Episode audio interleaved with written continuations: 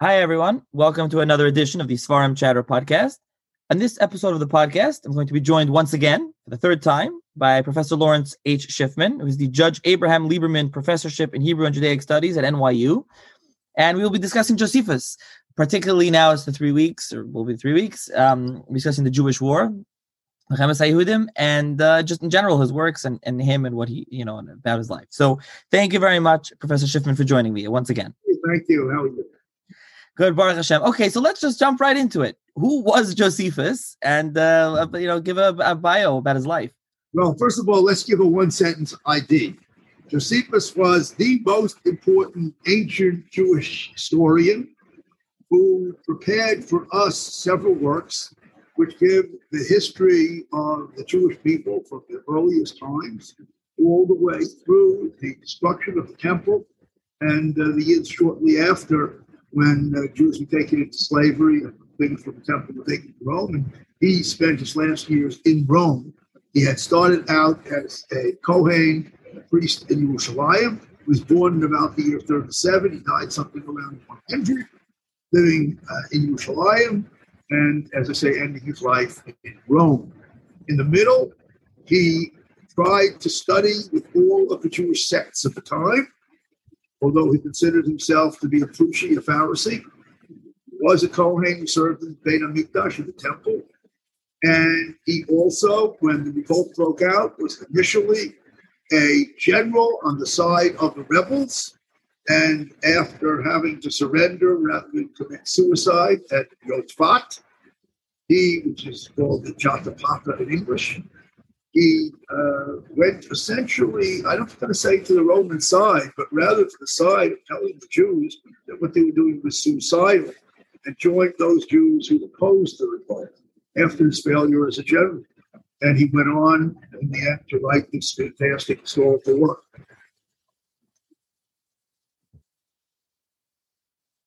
So obviously there's going to be much more we'll discuss about Josephus and about the works that he wrote or ones that are kind of ascribed to him. But I think perhaps we should start off right now with just a quick, synopsis of the revolt and then the subsequent destruction of the Beit HaMikdash, as I guess relayed by Josephus.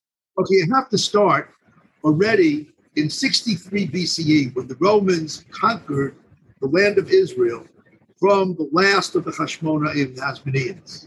All this is related in Josephus's war because Josephus understood that the whole business that led to the destruction of the temple and the war with the Romans, the revolt of 66 to 73 CE, started with the decline of the Hashmonaim. Because the decline of the Hashmonaim led in turn to several things. First, it led to the fact that when the Romans conquered Eretz Yisrael, there were little guerrilla groups that started fighting against them from day one.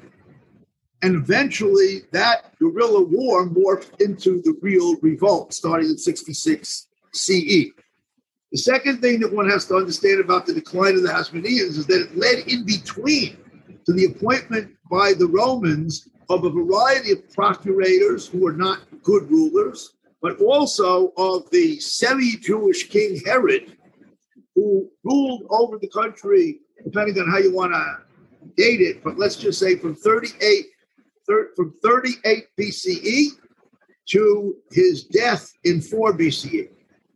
This is very important because on the one hand, this is the period when you have the building of Caesarea and Masada turned into a fortress, and you have the building of what we call the second Beit Hamikdash, which is actually the third building in the Second Temple period, right? It's the third building that was there that he substituted for the previous building, which was much smaller, right? I will just say off the topic that the previous building is the one described in the Mishnah Midot, and that his building is much bigger than that. At any rate, and then finally, in the years leading up to the revolt, Josephus tells us about how the terrible procurators were overtaxing the people, etc. Then, the revolt breaks out in 66 in a very complex way. But the first thing that happens is that long simmering hatreds started to pop up, and a group of Kohanim decided to stop giving the offering in honor of the emperor. Now, somehow or another, you have to understand at this time that for the Romans who were ruling, the capital was Caesarea, Caesarea. For some reason, just after that, the non-Jews in Caesarea went on a rampage. And according to Josephus, they killed 20,000 Jews in an hour. Now, this could be exaggerated, but they killed a lot of Jews and basically killed all the Jews of Caesarea. This, in turn, led Jews all over the northern part of the country to turn on the non-Jews and turn what had earlier been a Yerushalayim-based struggle into a struggle all over the country. And what Josephus then described is the battles all over, for the Galilee especially, eventually the Battle of Yerushalayim, where the different Jewish forces that were, there were six different Jewish rebel groups, were actually killing each other in Yerushalayim, not killing the Romans. And he describes this whole process and how eventually the Romans bring in sufficient legions to conquer Yerushalayim. And then, of course, I think everybody knows that from there, they took many, many slaves to Rome, a lot of money, because we have an account that says that the Colosseum was built with that money, and the menorah and many other things to base a mikvah. But a small group of rebels then held out Masada. And it was in the year 73 that the Romans finally conquered Masada and that the war came to an end. Everybody probably knows the story that Josephus relates about the suicide of the fighters. I'm not sure if suicide's the right word, because they killed each other, they killed their families, and they killed one another, of the Jews in Masada. And actually many scholars are not sure that that event ever took place, but nonetheless, that Masada was the last battle in the Jewish revolt against Rome. And that all of that is related in excruciating detail in the Jewish War by Josephus. Right. I mean, I guess you're talking about the last part and also the whole thing. I mean, the whole book is that there's a lot of names in the beginning. There's a lot of fighting. Like you said, politics, bickering. Everything's related. Well, the reality is that there were six rebel groups. And these six rebel groups could not work together, and they fought each other. And because they fought each other, by the way, you get a sense of this in the Gemara and Gittin.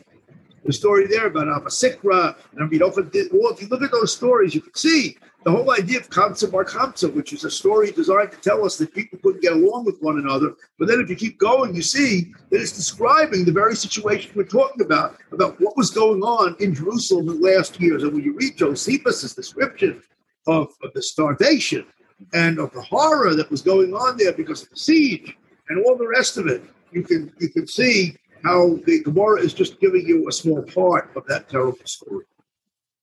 Right. And I don't know if you want to relate any other specific stories. I mean, there's a lot that he relates in the Jewish War. Other parts that you think are specifically important, I always point to on Tisha B'Av, just the way he's it's unfortunate, it's very poignant and riveting in a bad way. His description of the destruction of the Beit Hamikdash and the whole Yerushalayim, it's very graphic.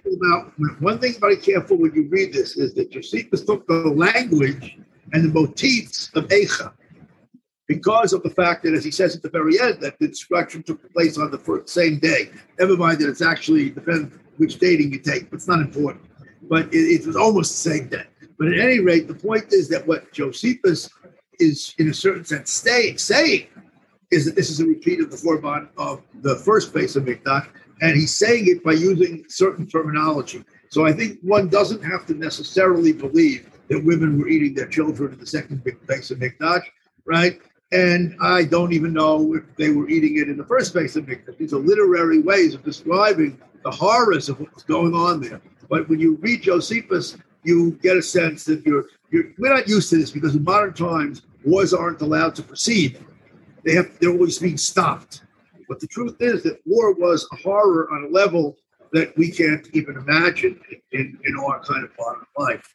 And I mean, there are people who live through this, obviously, that we know. But the horrors of what was going on there, I don't want to make any comparisons, because then any comparisons you make turn out to not be valid. But the horrors that are going on there, right, that Josephus relates, you can see what it must have been like. And they were destroying each other because of the non-unified sense. Right. I mean, that's what I'm saying, is that it's very graphic, and you can kind of feel it. You know, you read his description of the Korban and what was going on is quite gripping. I think you get a very different sense, because the truth of the matter is that when you read, say, Nachem on Tisha B'Av, that little paragraph that he said, it doesn't really give you any sense of what really happened. And most of the keynotes, well, they don't have details of the Second Temple because the sources that they had available to them were ironically about later persecutions, like the destruction of the communities of Shum, you know, Shpire, Bar Misa, you know, worms and Shpire, you know, Shpire, worms and mites, right? And somehow or other, these things and they sort of replace the story of the real thing. I've always wondered about this. I've always wondered why we don't read, even from the destruction of the first temple, the passages that describe the destruction out of the Tanakh. Most people have no idea how the destruction of Bayit Rishon happened. And that's in Tanakh. Why? Because those chapters were at the end of the month. And no school ever gets beyond, what, right? The whole year when they study these books. So people who've studied Tanakh for years don't have never read that story. When it comes to Josephus as well, I've almost thought about making a source book for Tisha B'Av, which would also, by the way, the poetry describing the medieval persecutions during the First Crusade. We have exact accounts from eyewitnesses to those events, but yet we don't read historical accounts. We read complex poems that we don't, most people don't understand. Right, which is why Josephus. So I think I'm gonna. So first of all, I want to mention that, and I'll put the link in the show's notes. There is an Oxford World Classics edition with a new translation by Martin Hammond and notes and introduction by Martin Goodman. It's $14-something on Amazon. Very affordable. You can get the whole thing. It's nice. I mean, I'm just pulling out a random part. I'll read three sentences here, just so people could feel. I think this is, to me, he says. I'm gonna read this translation. Yet more terrible than the noise was the human suffering. The Temple Hill, one huge mass of fire, seemed to be boiling over from its very roots. But you would have also seen the rivers of blood outrunning the flames and the killed outnumbering the killers. Nowhere could the ground be seen for the corpses covering it, and the soldiers had to clamber over piles of bodies to pursue those still trying to escape. And it goes on, and I'm just pulling out a random part, but you see it. He's literally explaining what's going on. Pages after pages after pages. But the important thing about what he does is that he traces, starting already with the period of the Hashmonaim all the way up to explain the causes and how it came about and all the rest of this. And the other thing is, what's interesting is, he himself at the end is giving speeches of people to surrender, which is why people think he was a traitor. And he has a long quote of a speech. And whenever Josephus has a speech, he wrote it. It's not the original speech. He has a speech of Agrippa. Now, this is Agrippa II, but at any rate, the point is, Agrippa Samelis II. The point is that if you look at this speech, you'll see that he presents all the reasons for why it's hopeless to revolt and why all it could lead to is destruction of the country and of Yerushalayim. I was giving a lecture somewhere, and I said in a synagogue, I said that as you can see, Josephus was right, because had they stopped and made some kind of a deal with the Romans, they could have saved the Beit Hamikdash and saved a lot of people from being killed. So somebody said to me, oh, I could see what you think about Israeli politics. I said, no, actually, you can't see anything about what I think about Israeli politics. But the reality is that the destruction might have been stopped had people realized that there was no hope of winning against the Romans. Let me mention why. It's very important to understand why Judea was so important to Rome. Because Rome was facing off the Parthians. The Parthians were the Iranians who ruled over Mesopotamia during this period. This is, we could say roughly, for to make this simple, right? They ruled over in this period up through the end of the period of Mishnah. The Amoraim are being ruled by a different Iranian dynasty, the Sasanians, who rule over also Babylonia/Iraq. Because at this period, it wasn't being ruled by natives, it was being ruled by Iran. Now, the point that you have to realize is that the Romans had to hold the Iranians at bay.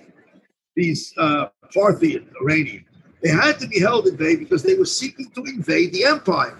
And in fact, they actually did it, because in 40 BCE, there was a period, that's when Herod went to Rome to get made into the king, the Parthians invaded Eretz Yisrael. And they actually held it while siding with some revolutionaries from the Hashmonaim. So the Romans were very serious about making sure the Parthians could not come west. And Eretz Israel was a bulwark for this, and therefore there was no way they were going to let it go independent, since they correctly knew that the Jews in Eretz Israel felt close to their fellow Jews who were in the Parthian Empire of Babylonia. Right. So I think at this point, we should kind of address the couple of questions that are floating around regarding Josephus, because obviously we're not going to go into more in depth into the actual work. People should read it. You should read it. Yeah, like I said, you should read it. It's very important to reading for the 3 weeks coming up now, and this probably will be released in Shivas B'Tamuz, so it's very appropriate for the time. But you know, obviously, we'll address. You already alluded to the traitor question. I mean, let's start off from simply just what was his attitude to the Torah and to from people, to Jewish observance. You said he was a Prushi. What we know about his view about Jewish observance comes not simply from historical accounts who were there. But in the beginning of Antiquities, he has a whole repeat of the Torah, where he summarizes the Torah and has a beautiful section. Several of his books, now books in this case means parts of his whole work, are accounts of the Torah and halacha, Jewish law, all given according to what in those days was a serious observance of the law. We also know that Josephus had 3 wives at different times. We know as a fact that 2 of them were Jewish. The third one we don't know anything about. It's not that we have some suspicions. We just don't know who she was. But we know 2 of them were Jews, and he talks as a loyal Kohen all the time. And if you read the section just at the end where the temple was destroyed, and you see how bad he feels and his emotions and all this, right? I mean, it's very clear that he was a loyal Jew, and we need to remember that even if he started out as one of the rebel generals and failed, we need to remember that there were large numbers of Jews that were against rebelling. We can call them pro-Roman, not because they loved the Romans, but because they realized that the rebellion against Rome would be the fiasco that it was. So Josephus became part of that group. We know there were whole towns in which the people did not want to join in the revolt, in the Galilee. Josephus tells us that. And the reason was that we're convinced it had to fail. And they were right, it did fail. By the way, we should say in parenthesis, one of the reasons it failed was because all the rebel forces, when the Romans came after them, fled to one place, Yerushalayim. So therefore, the Romans had to surround Yerushalayim, had to conquer Yerushalayim. Had they fled to different places in the country, each would have been wiped out. But the city of Yerushalayim never would have been destroyed. I want to just mention that we talk about antiquity of the Jews, Kadmonius or Kadmoniot HaYehudim. That was his other work, a bigger work. That one, unfortunately, you can correct me if I'm wrong. The Hebrew one was just reprinted in Mosad Bialik. It was edited by, I think, Avram Shalit. So that's 2. It's in 2 volumes. You can get it. But the English, I think the Loeb is the best that there is. Really, the Loeb is the best one. It's very expensive because it also has the Greek. The problem of antiquity is no one should read Whiston. Whiston is the one you get for $5. Or $5 or $10, you get what's worth $10. I will admit that I sometimes look at it to check a reference because it's one volume, but I don't have to go picking out which volume it is. But it's not really something that you should use. And however, having said this, right, the problem with Loeb is it's expensive. And the truth be told, the Greek puts off a lot of people. And they're not likely to put out an edition which is, you know, the English only.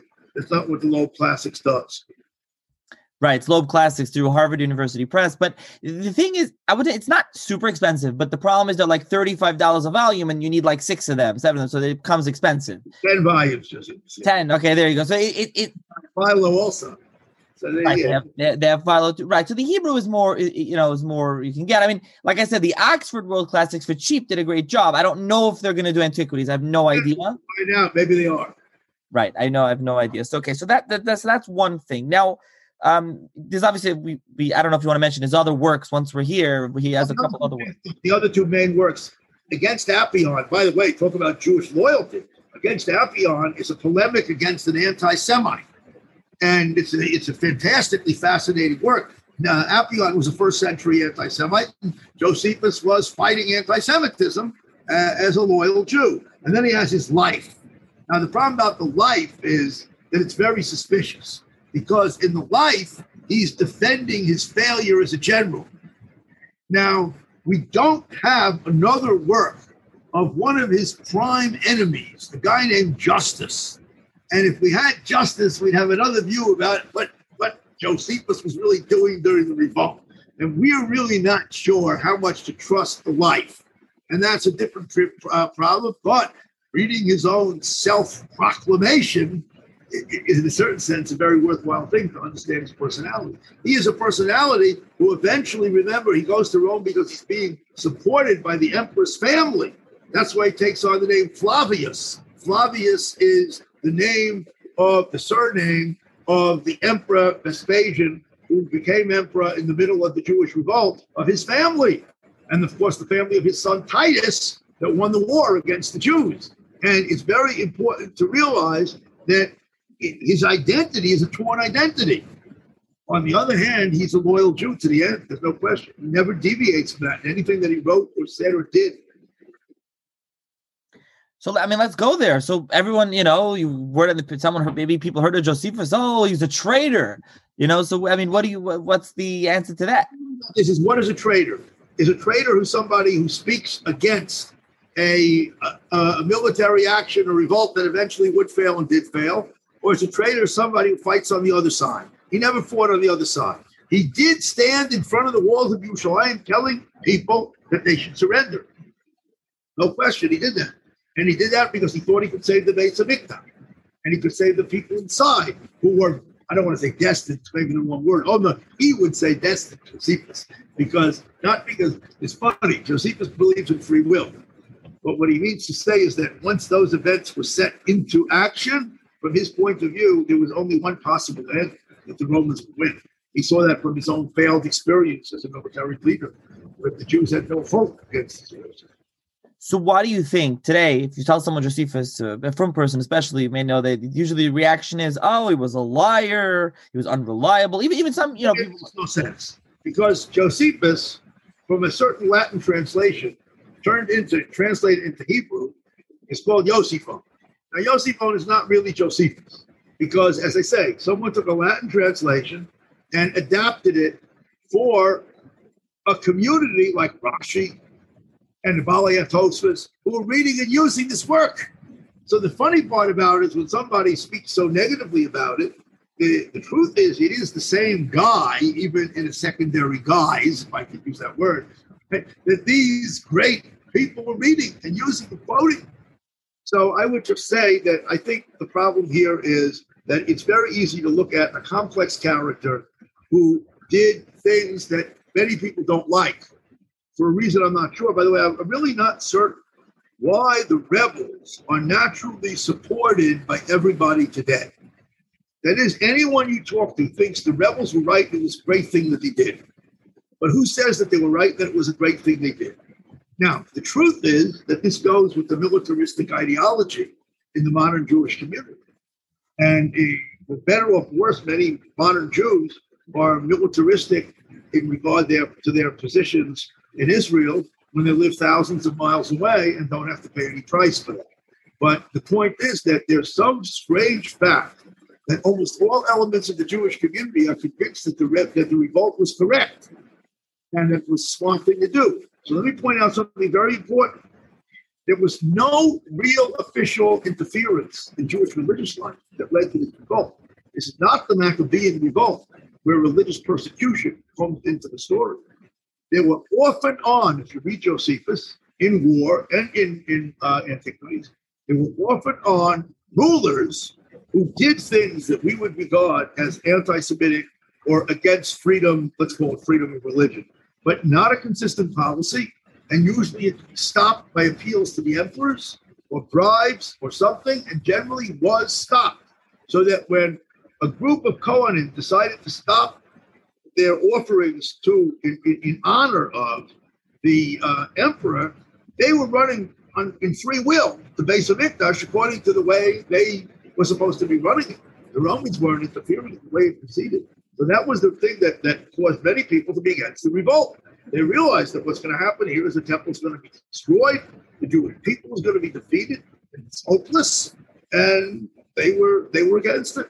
So to then turn and assume that these are all traitors, I don't know. But I think it's simply because of the assumption that today, for whatever reason it is, there's a kind of support for this by people who have no idea whether it was a good idea or not. Let me go back to what you said in the beginning over there. First of all, Yosifun, there's really three, I guess, editions today. One is that two-volume just reprint that's not really any good. The Hammer one is the classical Yosifon in a nicer version, and then there's Flusser. There's two volumes that actually is available in Mosad Bialik as well of Yosifon. What's interesting to note is that you said, I'll ask you about the differences between Yosifon and Josephus, but even before that, what's interesting is, like you say, Rashi and Balei Tosfos to Rishonim quote Yosifon, they thought it was Josephus, and they give it that chashivus of a historian. They do accord that. The information that no one else has. Because let's face it, 90-something percent of it, 98%, I don't know, is simply correct facts. And that's what I'm saying. What's interesting is they do, the Rishonim do seem to ascribe, chashivus to it, while people tell them, oh, it's unreliable, it's terrible, don't read it. But they seem to have given it. They've got a completely different attitude. Now, the thing about the Flusser edition, first of all, the Flusser edition has great, the volume with introduction really explains where Yosifon came from. He discusses the changes in a systematic way. I don't study Yosifon so closely, I'll give you an area, though, where you can find a change which is quite interesting. So there's some problems in Josephus regarding the dates given for the Korban and the various things that happened around the Korban of the first temple and the second temple, like when the walls were breached and things like this, right, that link up, that are somewhat different than the Mishnah and Gemara and Tani that tell this same information. So Yosifon left out all the dates. He simply left it out. No problem, no dates. Right? I accept Tisha B'Av, obviously. He left out all the rest of the dates. Never mind, the Tisha B'Av's a question, too, between Yirmiyahu and Malachim. Right? But at any rate, the point is, that's how he handled it. So there's an example. But also, he leaves out, of course, all the stuff that's just about moments. Josephus has all kinds of information that the average Jew doesn't need. He goes off to talk about some battle that took place and who knows where. Now, Josephus can be the most important source for ancient history on these stories, but you don't really need it for Jewish history. And that's something else that I want to get to, which is something else I think he leaves out, is that there are controversial quote-unquote comments in Josephus. Number one, I guess, defends Titus. He defends him, Titus. He goes in there and he says, didn't want to burn the Beis Hamikdash. He was upset about it, right? Right? That that wall couldn't be destroyed. The Romans wanted, but he does know that. He claims that Titus didn't want to destroy the temple. Look, the whole story that Josephus tells about how one of the Jews set fire to the ramp that led into the temple so that the Romans wouldn't be able to get in. And then that fire spread. And that's an example of his point, that the Romans did not want to destroy the temple. The temple was one of the wonders of the world. But the Jews defended themselves inside the temple, and then themselves, according to Josephus' account, were burning stuff down. Well, if you read the earlier accounts of Jews killing each other, these different groups, the Kanaim, and, these the Shimon Bar Giora's men and John of Kishala's men, Yochanan Gush Chalav, all these people. By the way, everybody who eats Gush Chalav cheese in Israel, which is the closest cheese to American cheese before they started importing it from the U.S. or making pseudo-American cheese, needs to know that Gush Chalav is what's in English Kishala, which refers to a hill in the Golan, which looked very white. But at any rate, from where he came. So the point that I'm making, all these guys, the Zealots, the Kanaim, they're not the same people. They're fighting, the Sicarii, they're all fighting against one another and killing each other in Yerushalayim. And when you realize that, you can understand that Jews might have actually lit on fire some of these battle scraves leading into the temple in order to stop the Romans. And this is what Josephus says, that Titus didn't want to destroy the temple. There's also obviously his claim that he was the one who told Vespasian he'd be emperor and not the Gemara says that's another. Right. Look, this is the problem in general. Look, I'll tell you, to go back in history, Josephus tells a story about Choni HaMe'agel. Now, everybody knows the story that Choni HaMe'agel went to sleep with Rip Van Winkle, and he came back and he couldn't face. When he woke up, no one knew who he was. His own grandson didn't know who he was. So he didn't want to stay around in this world. But that's the Bavli, because the Bavli had a problem that he lived too long. The Talmud in Yerushalmi is a very simple answer. There were two people with that name, and those two people lived at different times. And that's what the Bavli is solving. Why do I tell this story? Because Josephus tells what must be the truth about what happened to Choni HaMe'agel. Josephus tells us that when Aristobulus and Hyrcanus were fighting, and what happened was Hyrcanus was outside with the Romans supporting him, Aristobulus was inside the base of Hamikdash, and everybody knows that story about raising up the korbanos, and then he stopped raising them up anyhow. So Josephus tells the story that the followers of Hyrcanus brought Choni HaMe'agel, and they told him to pray that he should be victorious over the people inside. And what Choni HaMe'agel said basically was this. He said, these are your children, and those are your children. May it be your will that these should not hurt those, and those should not hurt these. And a Roman soldier took out a sword and killed him. And that's Josephus' story, the death of Choni HaMe'agel. Now, since the Bavli and Yerushalmi have two different versions, according to the Yerushalmi, this could be. The point I mentioned is this is an example of the problem. There's a whole new set of volumes that was published in Israel by some scholars about the issue of how to square Josephus with the Gemara. And there are many problems like that if you take the Gemara literally. There are many places where the same story is told in both, but the truth be told, it's not exactly historical data, and it may or may not be historical data in either one. We really don't know whether either one of these people told Vespasian that he was going to be emperor, right? But at any rate, especially by but one way or another, right? We have the account for both of them and need to deal with that in some way or another. But I'd say there's a lot of discussion of this. Yeah, so that's been Yosefus L'Chazal, two volumes, Yad Yitzchak Ben Tzvi. Another thing that I do want to mention is anyone that does read Ivrite to some extent, there's a really beautiful volume, a really terrific edition of the Jewish War of Milchamas Yehudim, which was put out through Carmel Publishing. It was printed a number of times, editions, like right after it came out, you know, so that's a very, very good job. Terrific notes, footnotes. It's done very nicely as well. But like I said, I'll include the link to the Oxford, and I can include a link to that as well. I'll include a link to a couple of these stuff, whether or not people have the ability to get books from. At least they know they exist, so they can click on it and see what it is. Exactly. And you know, just to end off over here, I mean, I think people, like what you would encourage them to read Josephus in the actual exam. I would say that the reading of Josephus is a fantastic opportunity to find out what really was going on. The truth is that in the traditional Jewish sources, there is almost no information for vast periods of time in which Josephus provides us not only the only account, but one which really sounds that it's basically correct. You have to be careful. Historians don't take anything for granted. We have ways of reading critically to try and understand what is accurately being told and what not, especially because ancient historians don't work like modern historians. Their job is to make the story go. They're part fiction writers, even inside their historical account. So we know how to look for that, and that's why it's a good idea to read some works that tell you how to evaluate sources. But having said that, Josephus is our main source for so much fascinating information, unbelievably fascinating information, some of which may be reflected here or there in the regular traditional sources, but the rest of which is simply not. And by the way, the other book which fits into the same thing is the two books of Maccabees, 1 and 2 Maccabees, although Josephus doesn't have 2 Maccabees. He only quotes at length 1 Maccabees. This whole story in Tanakh is the 1 Maccabees story. But the reality is that those books fit into the same category. And these are works which can fill in for us a tremendous amount of our history. And again, need to be read the way we read ancient historians, not read as if every single piece of information there is fact, and also they may not know certain things, but it's definitely worthwhile reading. Right, and like I said, I feel like it's very poignant, it's very graphic, and it really it relates to aspect to Josephus's witnessing the destruction, which is not going to be gotten across to anybody. I hate to say this, because it's sad to say it, but by reading poems that they don't understand. And this is the problem, that we spend a lot of time reading poems that, sadly, most people can't understand. And Josephus, spending a little time in the afternoon, I'm going to say something unpopular, but we're not supposed to watch movies about Lashon Hara on Tisha.